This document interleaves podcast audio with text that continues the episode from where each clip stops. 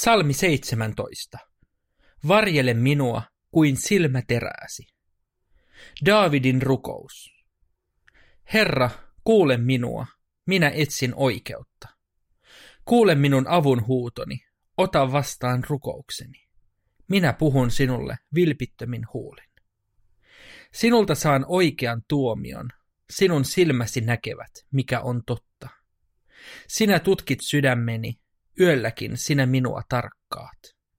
Sinä koettelet minua, mutta et löydä minusta mitään väärää. Minun suuni ei puhu pahaa.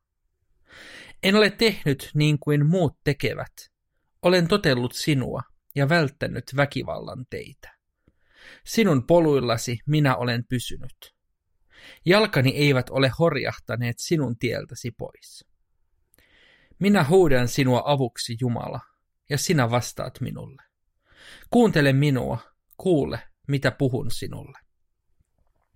Osoita minulle ihmeellistä hyvyyttäsi. Sinä pelastat väkevällä kädelläsi kaikki ne, jotka etsivät sinusta turvaa vihamiesten uhatessa. Varjele minua niin kuin silmä terääsi, peitä minut siipiesi suojaan. Jumalattomat väijyvät henkeäni, veriviholliseni saartavat minut. He ovat kovettaneet sydämensä ja puhuvat röyhkeästi ylvästellen. Nyt he ovat jo kintereilleni ja piirittävät minut. Vaanivat tilaisuutta iskeäkseen minut maahan.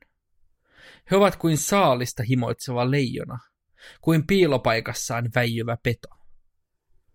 Riena avuksi, Herra. Astu jumalattomia vastaan, paina heidät polvilleen, pelasta minut miekallasi.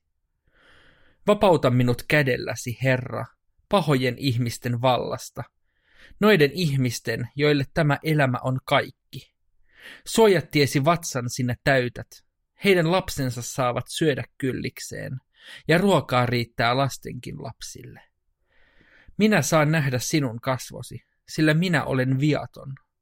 Kun herään unesta, sinun läsnäolosi ravitsee minut.